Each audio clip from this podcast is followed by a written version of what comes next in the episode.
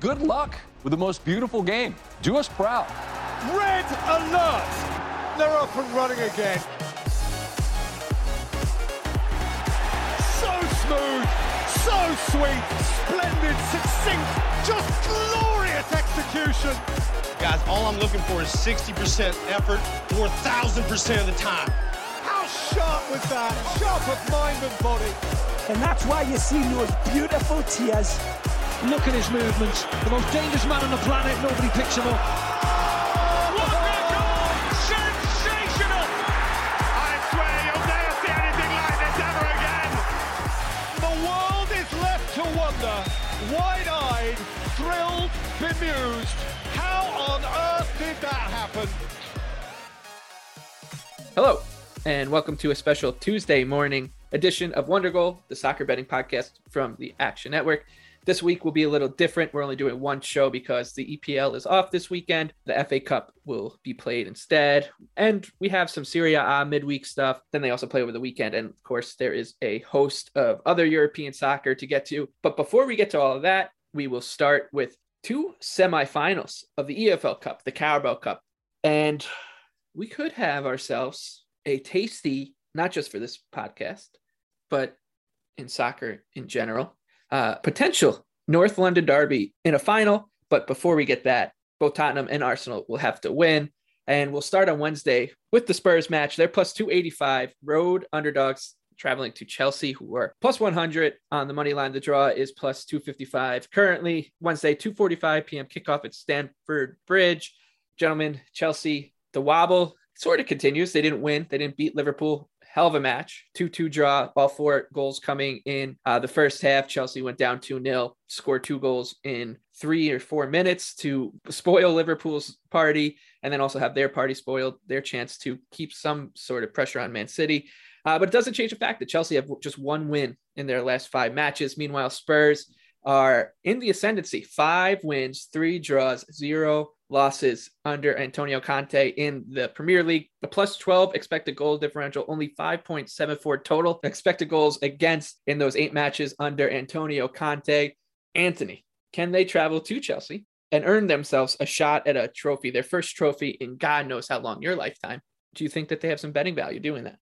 So betting these Carabao Cup matches, and you look at the lines, you're like, man, Chelsea seems really cheap, and man, how is Arsenal favored against Liverpool? Well, how much these managers care about this cup plays a huge role into trying to bet it. So, based on all the reports, Spurs one are out of Europe. Chelsea is still in Europe, so that factors into the potential fixture congestion, how many matches their players are playing. Spurs also have not won a trophy since 2008, like you mentioned, Michael. So trophies and silverware is more important, especially this specific cup is more important to Tottenham than it is to Chelsea. And based on the team that Thomas Tuchel put out in the quarterfinal game against Brentford, I'm not sure how much he's going to put out a strong team here. First off, Edouard Mendy and Hakim Ziyech will not be available because of Africa Cup of Nations. They're going to be out for about a month, a little less than a month.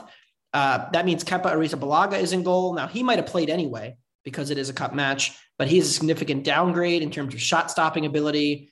Became a bit of a meme in the soccer analytics community for his poor play over the last couple years, and that's why they went out and bought Mendy. I do think Spurs will rotate a little bit, but not a ton. I do think we'll see Kane, we'll see Son, we'll see Lucas. They're going to rotate at the weekend against Morecambe in the FA Cup. And so when you factor in all the injuries that Chelsea is dealing with too, Ben Chilwell, Reece James, Andreas Christensen, Three of their main five defenders in the back line are all going to be out for this match. I'm not sure how much Tuchel's going to risk guys like N'Golo Kante and Thiago Silva, who have not been 100% of late. Of course, they played against Liverpool. That's a much bigger match. How much are they going to risk them here? Spurs actually have a better expected goal difference too since Conte took over in November. They've been the third best team in the league. Lukaku seems pretty unlikely to play given the rift between him and Tuchel at the club right now. Spurs will be happy to let Chelsea have the ball and then look to counter. They've been very dangerous on the counter. Chelsea's pretty vulnerable when they don't play their best midfielders. Two counters. I think this is all Tottenham here. I took them plus a half,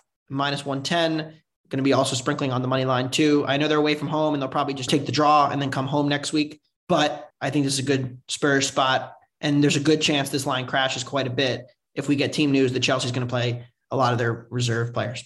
Yeah, I actually think we could see Lukaku in this one. It did seem like the reports out of the training from today were that he was running really hard and the rift is behind them. What a hilarious kind of situation that was. But I'm with you. I think Tottenham, they're on the ascendancy while we're kind of just waiting to see where Chelsea goes. Like, is this, are they going to be this inconsistent but good team for the rest of the season? Are they going to find their legs like they did uh, when we kind of thought that this wobble was coming earlier in the season and then they started to rattle off results? I'm not totally sure. And I think the number here is just way too good on Tottenham, especially right now before we know what Tuchel's going to do with the lineup.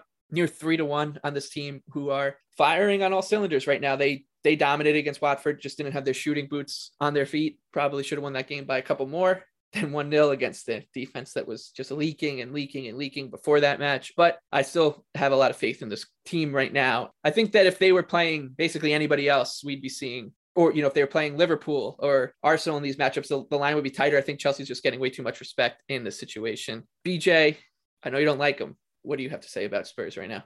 Well, I mean, yeah, this is a kind of a wait and see what the lineup's going to be. Chelsea, obviously, a lot of their best players are missing, but you know, Chelsea's one of these teams, a lot like Liverpool and City, that they have a ton of depth. So, you know, if they have to play Pulisic and Mount, you know, and Havertz up top, that's still a good front three. you know, it's obviously not, not Lukaku, but you know, if they have to, you know, go into their midfield and play Saúl and play, you know, Jorginho or whoever, you know, it's it's still a good lineup. You know, it, maybe it's not their best, but you know, when these two teams met early in the season, I understand it was under uh, Nuno, but Chelsea completely dominated Spurs three nothing 2.5 expected goals to 0.7. Now, things have obviously changed. Tottenham, obviously, I think a trophy means a lot more to them uh, than any of the other three teams left in this tournament. But, you know, this is kind of a wait and see. It'll probably end up firing on Spurs, even though I don't really want to. But I want to wait and see what kind of lineup not only Chelsea comes out with, but what Tottenham comes out with as well. Yeah, I mean, Chelsea didn't play any of their main attackers uh, uh in the last meeting. Uh, um, they didn't play any of their main attackers against Villa earlier in this cup either. Now that can change once you get to a semifinal. Tuchel may take it more seriously. Chelsea also has City. Spurs have Arsenal coming up, the next Premier League match on the weekend after this, so the 15th. So, you know, maybe that impacts the second leg more than the first leg, but I'm just not sure. I think you're getting a bit of a free roll here because, like you mentioned, Tottenham has incentive to play everybody, like Arsenal, who's not in Europe. Whereas these Chelsea and Liverpool teams, of course, it's a cup final, so that's a little different. But when it gets to April, they're going to be more focused on Europe and the Premier League than they're going to be focused on the Carabao Cup. And even if this were an FA Cup match, I think it's entirely different. But Klopp and Tuchel have not cared about the Carabao Cup. Every example, we've had a chance to see them. Yeah, and the winner of the Carabao Cup, I don't know if you've already mentioned this, Anthony, but the winner of the Carabao Cup gets a place in the Europa, Europa Conference League. So for these four clubs, that's not really that big of an incentive for them. You know, I mean, we saw how, you know, seriously Tottenham took the Europa Conference League this year and everything. And, you know, these clubs would rather be playing in the Europa League or the Champions League. And that's what they'll, you know, have their focus on as we, you know, go throughout the Premier League season, finishing in the top five to actually secure a spot in one of those leagues. The other uh, semifinal, like Anthony said, this, these are the first legs. They come back for the reverse fixture next week, uh, Thursday, 2.45 p.m. Eastern. Arsenal hosting Liverpool. The Gunners, plus 120 at home. Liverpool coming back, plus 235. The draw is plus 250. Liverpool, they're going to be without plenty of players. Mo Salah, Sadio Mane, they're going to the Africa Cup of Nations. Roberto Firmino, Alisson, and Joel Matip all were in COVID protocol over the weekend. So we'll see what's going on there. That being said, you said it like Jurgen Klopp doesn't seem to take this competition seriously. But on this, the other hand, like this is Manchester City's won this trophy, what, four or five years in a row prior to this. And I, I know they get they never got to the final or we're close to it uh, in the past couple years. But I do think that with the league starting to drift. There's very little hope left for Liverpool or Chelsea. I do think that there will be a greater point of emphasis to try to rack up a trophy for any of these teams, and that includes Liverpool. And like you were saying with Chelsea, like their depth should be good enough here, I think, to at least give Arsenal issues. So I, I do think that the number here on Liverpool is, and if it keeps ticking up, it already has. I do think they're interesting here. And I, I never bet on this team. I really don't because I always think they're crazy overvalued. But I think that the lineup situation and, and the perceived lack of motivation here could inflate Liverpool's price to a point where you just got to bet it. So that's where I'm looking here. BJ, what do you have for this one? Yeah, I want to wait and see what Liverpool has for lineup. That's the big thing with all these. You know, if you're going to bet the Carabao Cup or even the FA Cup, if you want to bet one of these bigger sides, you have to wait and see what the lineups are because we just don't know how much these teams actually care about it. Now, from an Arsenal perspective, this is a great spot to essentially finally beat one of these bigger sides. You know, Saturday's performance against City was probably the most encouraging Arsenal performance of the last, you know, pretty much of the Mikel Arteta era against, you know, a big side. Liverpool is just so shorthanded. I, I don't see, you know, even with even uh Minamino and uh Origi are, are, are both are both uh, questionable for this one. And, you know, I mean, we might see some Eddie Nketiah. He might get another hat trick in the Carabao Cup. But again, this price is too short on Arsenal. I can't, even with Liverpool being, you know, as, as shorthanded as they are, it's, I, I can't play Arsenal at this number. You know, if, if Arsenal gets more you know, drifts more towards a pick 'em. And if Liverpool doesn't really want to take this seriously, like if no Diogo Jota is playing, maybe no Jordan Henderson, or even no Van Dijk, I might shift and bet Arsenal if they come out with a, a stronger lineup. But, you know, they're going to be without Thomas Partey and Gabriel for this one as well. So it'll be interesting to see what this line ends up at and what lineup Liverpool is coming out with. But for me, this one is just a pass. Yeah, it's been really challenging in all sports trying to handicap who's going to be in and out of lineups because of the uh, pandemic and the Omicron surge. And then you throw in African Cup of Nations plus the will they or won't they take it seriously angle, and it just becomes even tougher. Uh, Anthony, anything on Spurs and Liverpool from a betting perspective? Yeah, you know, this line was a pick 'em a few days ago, uh, and I missed out on that. And and the number has moved considerably toward Arsenal since the Liverpool game on Sunday. That was a really physical game that Liverpool played at Chelsea they were second best for a lot of uh, second and loose balls in that game. And I thought that was a pretty concerning sign. They looked kind of tired. And the midfield of Henderson and Milner and Fabinho, Henderson looks like he's lost a step. Milner looks like he's completely lost it in terms of his ability at his age. And then you start looking, okay, who can they turn to for depth in the midfield? Naby Keita is going to be in, in AFCON. Who are the options we're going to probably see some Morton again. There's just not a lot of good options for Liverpool to compete in this midfield. And I'm concerned Arsenal may run them over. So uh, I lean toward Arsenal even at the number because I think Klopp is going to see the writing on the wall here and realize that he's just so shorthanded and he cannot tax his already taxed squad in these matches over the next week against Arsenal, plus an FA Cup match, and then go play two big Premier League matches when they're chasing the title. I mean, I wouldn't be shocked if Klopp completely writes this off. So you can't play Liverpool here. And I, I don't only lean or even look toward Arsenal. And I understand it's priced in, but I'm not sure it's quite priced in enough how bad the Liverpool team might be come Thursday afternoon when this game is kicking off. Because I know Klopp doesn't care about the competition. He thinks there should only be one domestic competition, the FA Cup.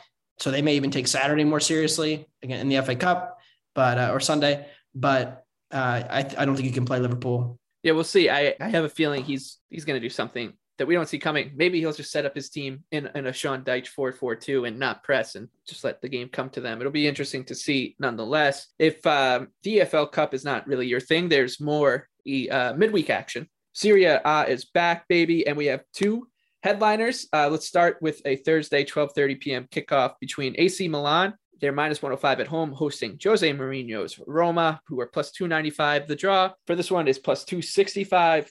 AC Milan, they've scored 10 more goals above their XG this season, whereas Roma is has basically just been in line with their underlying metrics, which are pretty much on par with Milan.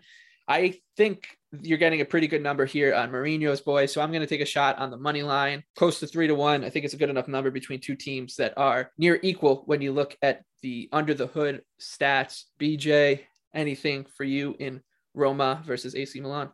Yeah, I love Roma plus half a goal minus 110. So the biggest thing, like you mentioned, AC Milan 10 more actual goals than their what they've created on their expected goals. The big reason for that is because they only have 17 big scoring chances this season, which is 10th in Serie A. And that's a big problem against Jose Mourinho's side, who that's their biggest weakness because they've allowed the seventh most big scoring chances in the league. In fact, Milan has only created four big scoring chances in their last seven matches, and Roma who we talked about, you know, the last time we talked about Serie A, they've been improving defensively, only three big scoring chances allowed in their last seven matches. So it's going to be difficult for me to see how Milan is actually going to break down this Roma defense. Roma offensively, though, has been on fire. They're creating chances left and right. They're averaging 1.6 non penalty expected goals per match, which is the second best mark in Serie A behind only Inter. The addition of Tammy Abraham has done wonders for them offensively. He's averaging 0.55 expected goals per 90 minutes, which is fifth best in Serie A for strikers who have played over a thousand minutes. AC Milan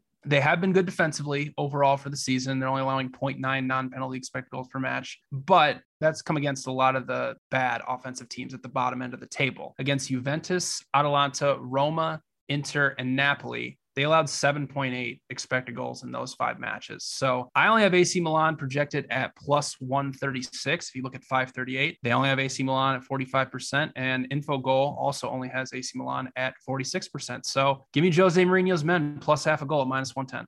Yeah, the special one, baby. Anthony, you're coming with us, right? Yeah, absolutely. My number is minus 142 for Roma to get a point here. So I like them quite a bit, uh, at least a point that is. Roma's attacking numbers are even better than I think BJ mentioned because I think the narrative on them is that they haven't been able to finish off chances this year.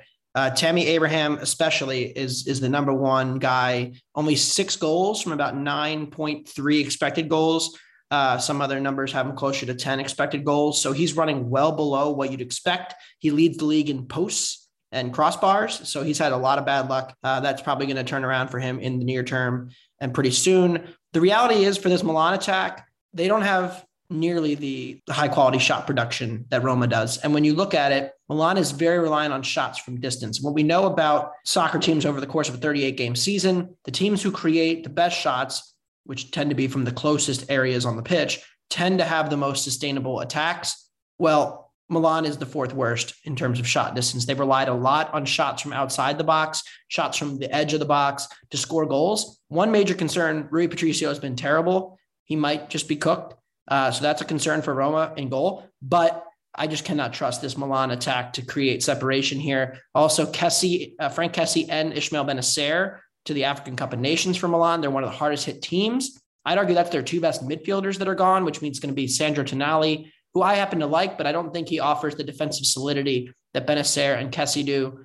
Uh, and so you're probably going to see Saelemaekers as well. Decent player, but not a difference maker. Milan's got a lot of injuries piling up. So I like Roma here. Like you mentioned, Milan not creating enough big scoring chances, going to rely on flukes and long range chances to score. And I think it's very hard to do that and sustain it for a team yeah, who's clearly been in a bit of a downtrodden. To your point, Milan 15 shots inside the six yard box this season, Roma 35. So that's just the difference between the two teams in terms of creating scoring chances close to the net to back up your point, Anthony. Yeah, when you look at the Roma attack, second in shots, second in big scoring chances, mm-hmm. second in penalty, uh, non-penalty XG per 90. It's just a better attack. And the yep. goals won't tell you that. The points won't tell you that. But when we get down to it, uh, I like Roma a lot more. And they can play on the counter here, let Milan have the ball. I think they're very effective there.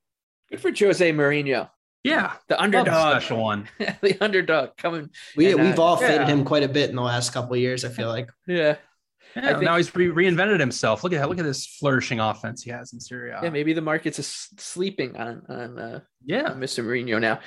Uh, the other headliner in Italy is Juve, the old lady, minus 105 at home, hosting Napoli, plus 310 on the money line. The draw is plus 260.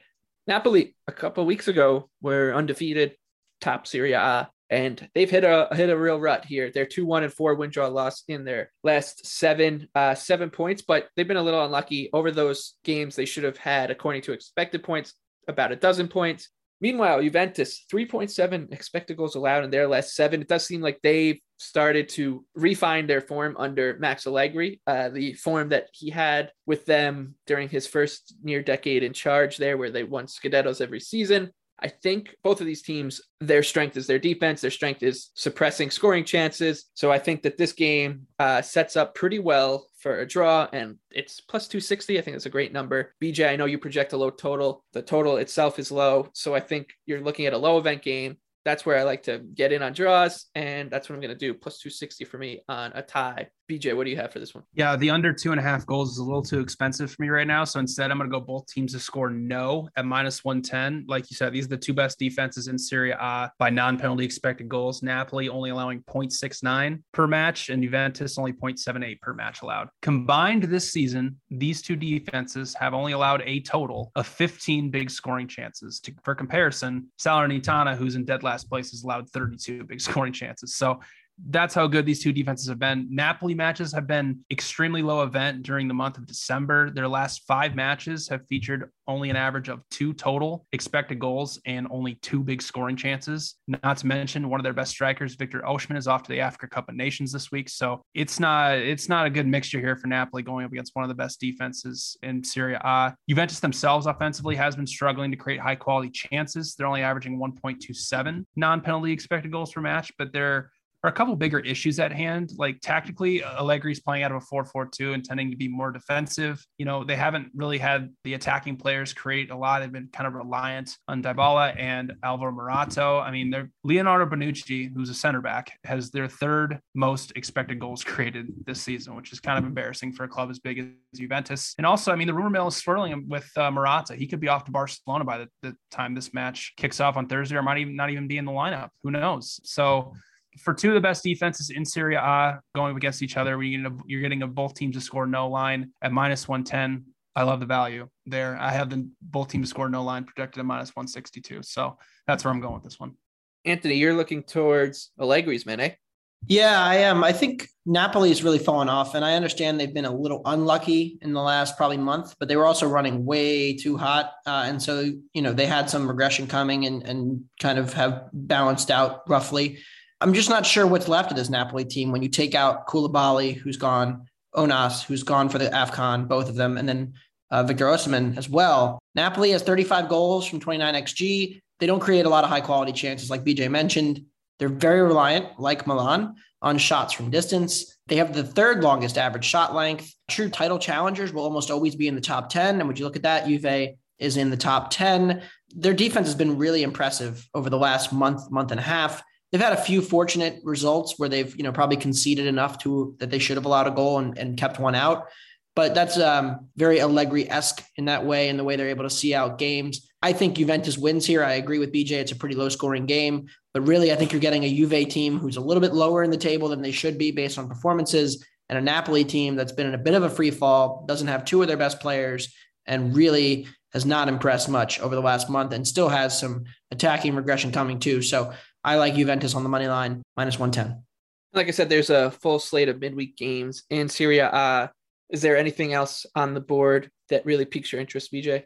Yes, one of my favorite teams of the entire season has been Torino. I, I, can't get over how good their defensive numbers have been. They're only allowing 0.8 non penalty expected goals per match, only 10.1 shots per 90, and 9.5 box entries per match. That's all top five in Serie A, but somehow they're sitting right in 11th place right now. I mean, even their last match, you go back right before the break, they went on the road to San Siro take on Inter, who is the best offense in Italy, averaging around 2.2 expected goals per match, held them to a 1 0 loss and only allowed them to create 0.9 expected goals. In fact, Torino has only allowed 10.9 expected goals in 19 matches from open play, and that's the second best mark in Serie A. You know, Atalanta, they have a great attack, but the star of their attack, Duvan Zapata, has injured for this one, likely going to be out. That's detrimental to them because he's averaging 0.83 expected goals per 90 minutes and is created 33% of their expected goals in Serie A this season. The big thing with Atalanta is they they're the third lowest press team in Serie A, and when they do have to face pressure, they're pretty average. They allow a little under you know a 30% successful pressure rate. Torino is the best pressing team in Serie A by passes per defensive action and pressure success rate. So I don't think it's going to be very easy for Atalanta to move the ball into the final third and into the penalty area on one of the best defenses in the league. Torino offensively, they've been slightly above average, only about 1.2 expected goals per match. And the really only advantage they have in this is big scoring chances. Atalanta is pretty susceptible to allowing them. They've conceded 17 this season, while Torino has the sixth most. I only have Atalanta projected at minus 106, and they're spread at minus 0.48. So I love Torino plus one at even money right now.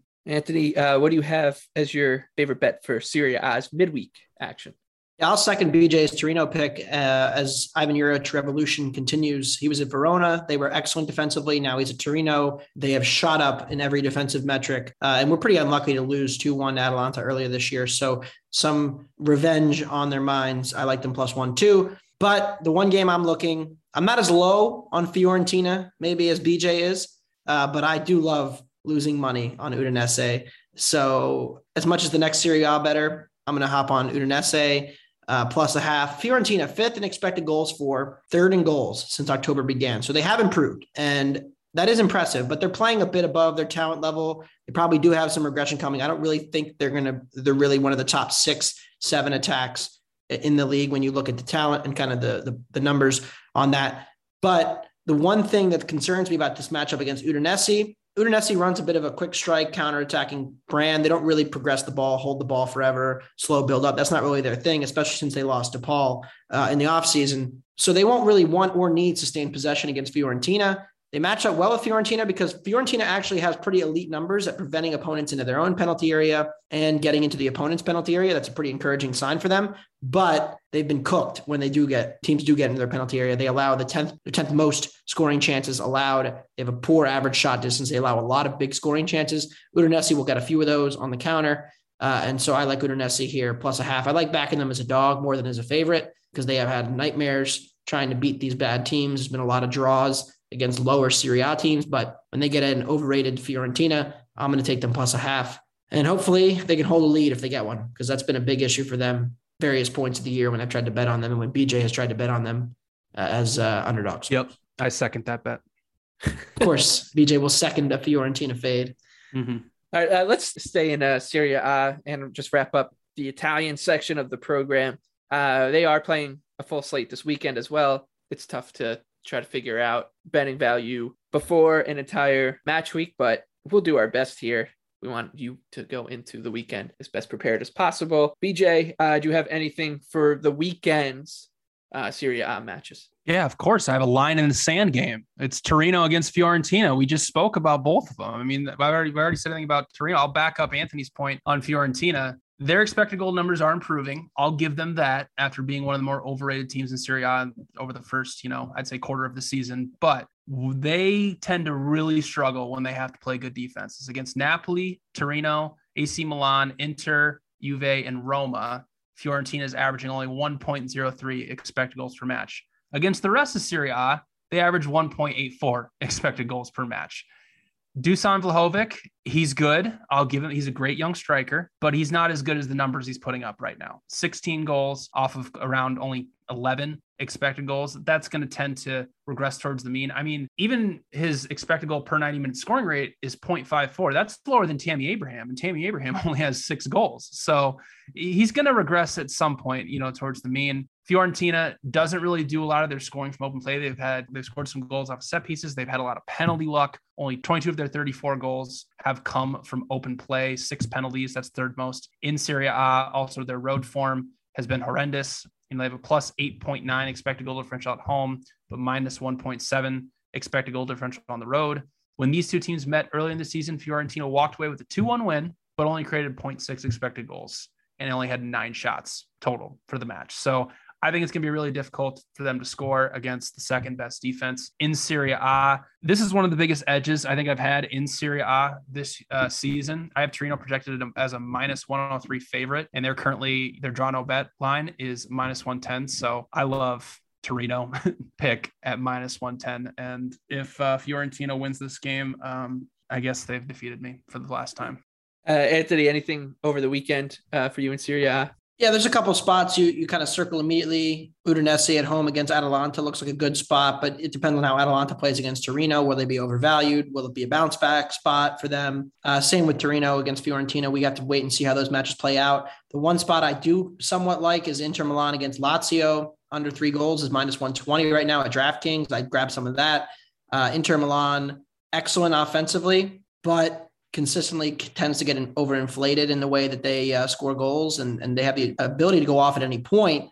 But again, a little over overvalued. It's also a revenge spot for them because they got pasted in a weird loss to Lazio earlier in the season. So I think they'll want to, you know, settle in a little bit defensively and play more solid at the back after conceding three to Lazio. With that being said, Lazio has a ton of attacking regression coming. I think they're the most overrated attack in Europe right now. Maybe them or uh, Verona, but that team, especially away from home, has not been able to control the ball, has not been able to create chances. Uh, and I think they're very overrated. So I think it's a good good spot for a sleepy under that Inter should win comfortably, but do not think it's going to be nearly as high scoring in both teams. Not quite as good as that number suggests at scoring goals. All right, uh, from Italy, we'll move on to Germany, and the Bundesliga is back as well. I'll kick this section off with my favorite bet. It's one of us was going to do it. It's the tried and true Bayer Leverkusen fade. They're minus 125, hosting Union Berlin, who are plus 330 Saturday morning, 9:30 a.m. kickoff. Union, third best expected goals against, fourth best goals allowed in the Bundesliga. They're also third best at preventing big scoring chances. Meanwhile, Bayer Leverkusen, 14 goals above expected on the season. At some point, this team will come down to earth. It may be in six years from now when we're all fired from our jobs for losing so much money betting against them. But I'm hoping that maybe a little bit of it happens here against Union Berlin, three to one on a team with this good of a defense. Hopefully, they can prevent this overrated Leverkusen offense from creating enough chances to get any margin here. So that's where I'm going in the Bundesliga. BJ, what do you have? Yeah, that overrated offense, the the best striker in the world, Patrick Schick, Man City's actually interested in him right now. That'd be fun if he actually joined Pep Guardiola's side. No, I'm going with uh, Mainz, plus half a goal, plus 120 against RB Leipzig. RB Leipzig, obviously, they sacked Jesse Marsch about a month ago, but they've been playing better in their last three matches.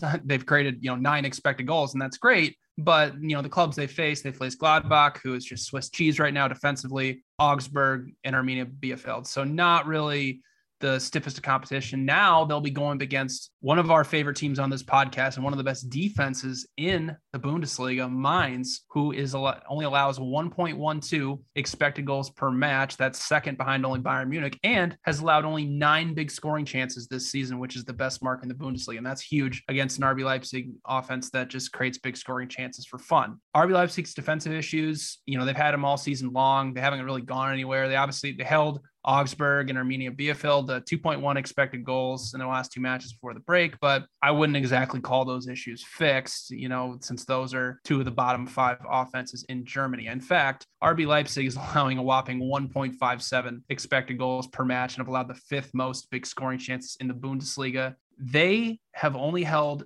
their opponents under one expected goal four times this season. That is really concerning for a team that was one of the best defenses in the Bundesliga last year. Mainz beat RB Leipzig on opening weekend, and it was an outstanding defensive performance. They scored in the 10th minute and then held RB Leipzig to 1.1 expected goals and 17 shot creating actions, despite Leipzig having 70% possession. I only have Leipzig projected at minus 107, so I like value on Mainz plus half a goal at plus 120. Anthony, uh, you're back on the box. On November 23rd, I said on this podcast that it was a good time to buy some Gladbach plus 550 to finish top four. Their underlying numbers were much better than their actual numbers. Uh, they were trending in the right direction. They had just uh, won a few in a row now. They had beaten Bayern 5 0 in the Cup. Since I said that, Gladbach has played five matches. They have lost four, drawn one. They have conceded 19 goals in those five matches. They have scored five. They lost 6 0, 4 1, 4 1, 3 2, and then gave up a late goal to draw Hoffenheim 1 1. Now, this defense has fallen off a cliff but let's think about this number for a second. They're plus two at Bayern Munich, a fixture they lost 6 0 last year. Now you're saying, why am I betting them? Well, opening day of the season, they played each other at Borussia Park.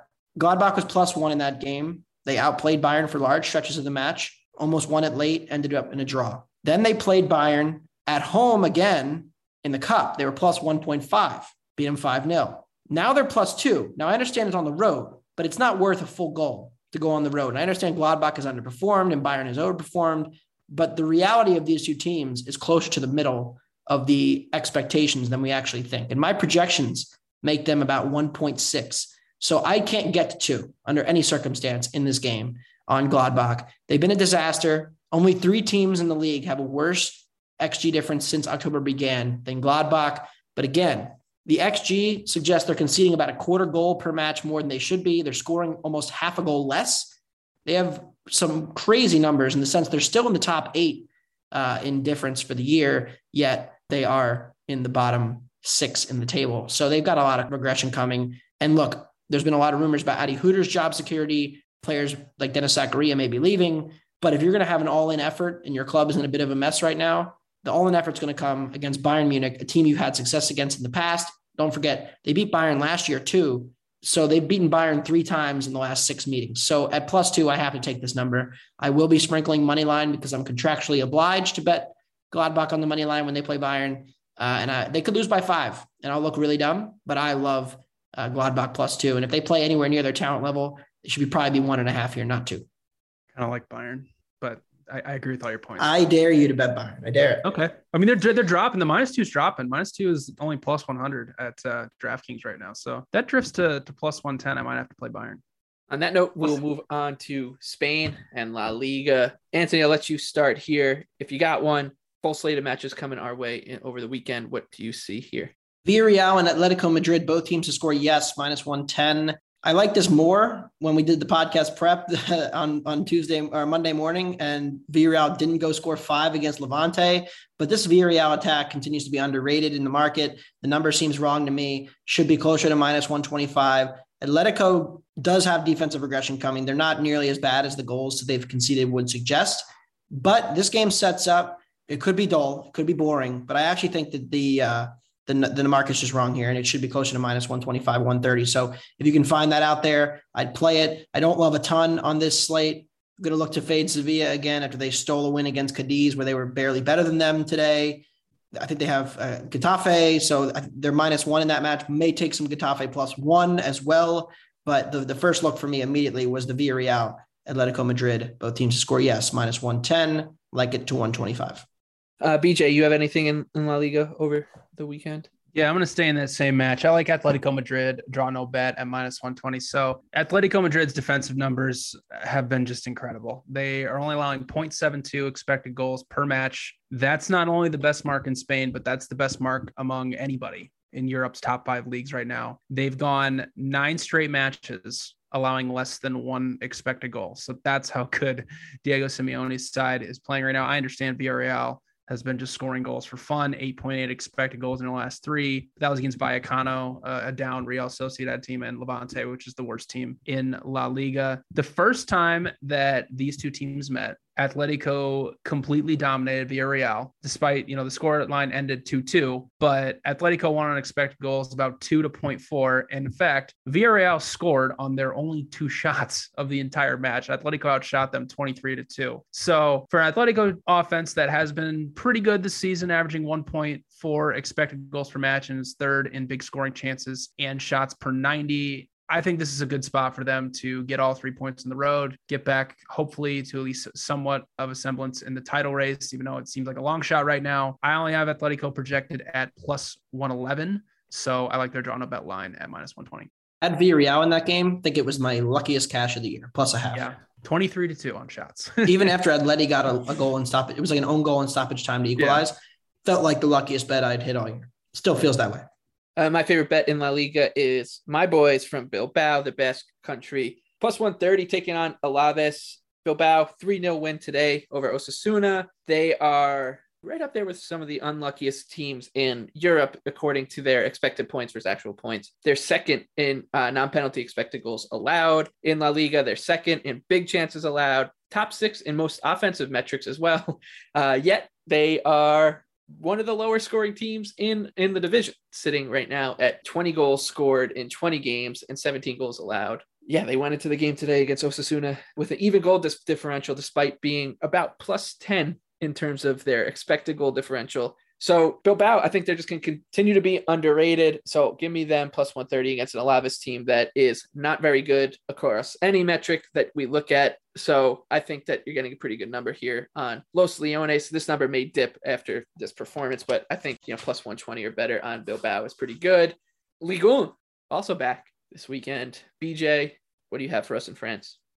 Well, it's just, you know, it's it's like a broken record now, but let's go back to Lille. I'm to go play something a little different here with them taking on one of the worst teams in France, Lorient. I'm to play them to win nil or to win in a shutout at plus 135. The little defensive numbers, I mean, they're still incredible. Only 0.93 non-penalty expected goals allowed per match. Only 11 big scoring chances allowed this season. That's the best mark in France. Now they're going against a Lorient side that is dead last in big scoring chances created. They've only scored three times in their last eight matches, and they've also lost nine of their last 11 matches in Ligue 1 play. Lille is unbeaten in their last 11 matches in all competitions, and their offense has been on fire averaging 1.9 expected goals per match, while Lorient is a bottom five defense in every single metric that we look at. I think this is a great spot for Lille to get a nice little 3 0 pasting. So Lille to win nil at plus 135. And Anthony, you have something for us too, right? Yeah, L'Amour, Les Impôts, and BJ betting on Lille. Death taxes and BJ betting on Lille. Uh, yep. Just beautiful. Uh, may join you on that again. I joined you last week and they Yeah. they won, so that was cool. Stop it. Uh, but my team, and they are officially, I have declared them the biggest luck box in all of Europe. Montpellier, absolute joke numbers, fifth in the league, despite an attack that suggests they're bottom ten. Their actual goal difference is plus nine. Their expected goals is way worse than that. We'll be fading them at some point, either going to go under two and a half, or I'm going to take Troyes plus a half this weekend. They must not get away with this forever. Don't bet Ligue 1 a ton, but I know a luck box when I see one, and I want to fade them.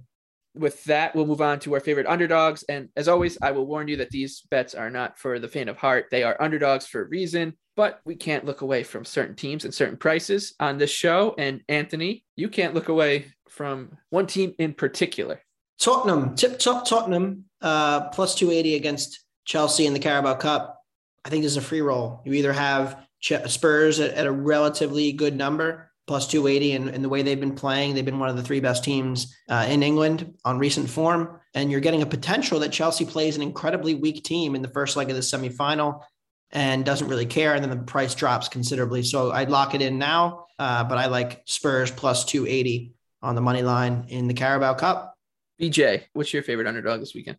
I love who, who's been an underdog his entire life, the special one, Jose Mourinho in Roma, plus 220 at home against Juventus this weekend. We kind of already spoke about both these teams, but Roma, unbelievable offense, 1.6 non penalty expected goals per match, second in big scoring chances, uh, second in shots per 90, going up against a Juventus offense that, you know, has been struggling kind of uh, a, a tad, you know, the Leonardo Bonucci third most expected goals created on the team. Alvaro Morata might be leaving for Barcelona by the time, you know, this match is being played. Juventus also really struggles when they have to play a good defense in five matches versus the top six defenses in Italy by expected goals. So that's Napoli, Torino, AC Milan, Inter, and Roma. Juventus has only created 5.5 expected goals. And the last time these two teams met, Juventus kind of stole uh, a 1 0 win against Roma. Roma kind of dominated them, one on expected goals, 1.4 to 0.8, had more shot creating actions, more touches in the penalty area. This is a great spot for Roma, who I think is a little undervalued here. I only have them projected around, you know, plus 180. So give me Jose Mourinho again for the second straight time in about three days to grab all three points. For me, Union Berlin plus 330 taking on Bayer Leverkusen a terrific defense in Union Berlin. Like I said, they're ranking top four in basically every defensive metric in Bundesliga. And then you got Bayer Leverkusen, an offense that is due for some major regression. They've scored 10 more goals above their XG this season. So I'll take a shot at a good number here, plus 330 against the team that we like to fade on this show. That's Bayer Leverkusen. So Union Berlin, Tottenham Hotspur over the midweek, and then Roma this weekend over Juventus you parlay all three of those teams together, you're looking at a 50 to 1 ticket uh, if all three get the job done, which they won't. Uh, but that is going to be fun, anyways. It'll be a fun one to lose. All right, uh, let's move on to our best bets. We're red hot in this section of the show, so we'll try to keep it going. Uh, for me, talked about it a little bit earlier. Athletic Bilbao plus 135 over Alaves uh, in La Liga this weekend. Bilbao not only is their defense one of the best units in La Liga, their offense top six in most underlying metrics that we look at. This team is due to go on a run at some point. They should start surging up the La Liga standings, uh, but they just haven't been able to piece together the consistency yet. And I like them to start doing that now. They're coming off a 3 0 win over Osasuna in the midweek. And I like them to carry that momentum here against a team that rates out very poorly in both offensive and defensive XG numbers. Uh, so give me Los Leones plus 135 over Alaves this weekend. BJ, what is your best bet? Torino, draw no bet at minus 110 against Fiorentina on Sunday. This is a line in the sand game for me. Torino is one of the best defensive teams in Serie A, second in non penalty expected goals, doesn't allow a lot of big scoring chances. Fiorentina was a highly overrated team for most of the season. They've steadily been improving their, you know, expected goals numbers, but when they have to face good defenses, they tend to crumble offensively against Napoli, Torino, AC Milan, Inter, Juventus, and Roma, essentially top six teams by expected goals allowed in Serie A. They're only averaging 1.03 expected goals per match. When they play the rest of Serie A, they average 1.84 expected goals per match. So a pretty big gap when they have to actually face good competition. Fiorentina has Serie A's leading goal scorer, Dusan Vlahovic. He has scored 16 goals this season, but only off of 11 expected. So he, he's going to regress to the mean at some point this year and probably going to come against one of the best defenses in Italy. Fiorentina kind of in a luck box in terms of actually how they score their goals. Only 22 of their 34 goals have come from open play. They've been benefited a lot of penalties, scored a couple goals off of corners and set pieces. That's not really going to happen against a Torino team that's excellent against set pieces. Fiorentina not very good on the road compared to how they are at home, plus 8.9 expected goal differential at home versus a minus 1.7 expected goal differential on the road. So give me Torino, draw no bet at minus 110 at home. And Anthony, bring us home. Borussia Mönchengladbach plus two on the road at Bayern Munich Friday afternoon. I cannot get to two on this number. My projections make Gladbach about a 1.6 goal underdog. They close plus one at home against Bayern on opening day. They closed plus one and a half at home in the cup match they played earlier this year. Gladbach's had a lot of success against Bayern in the past. I know they've been an abject disaster in the Bundesliga. They've been the fourth worst team in the league. Only three teams have been worse by expected goals since October began. They've been leaking goals defensively, but this squad has way too much talent to stay down forever. They have a ton of attacking regression coming in that they've conceded about 0.25 goals more than they should have per, per match this year. And they've underperformed their attacking numbers by about 0.4, 0.5 goals per 90. So this team has a ton of attacking regression coming. Hopefully it comes on Friday at Bayern. They've had a lot of success against them before. And I think they will keep this competitive at Bayern plus two. Uh, I like Gladbach. And that'll do it uh, for this week's only episode of Wondergoal. Like I said, with the Premier League being off this weekend in lieu of the FA Cup, we won't be back on Thursday morning, but instead we will see you on Monday. So until then, for Anthony Dabbundo, for BJ Cunningham, I'm Michael Leboff. Good luck with your bets this week and this weekend.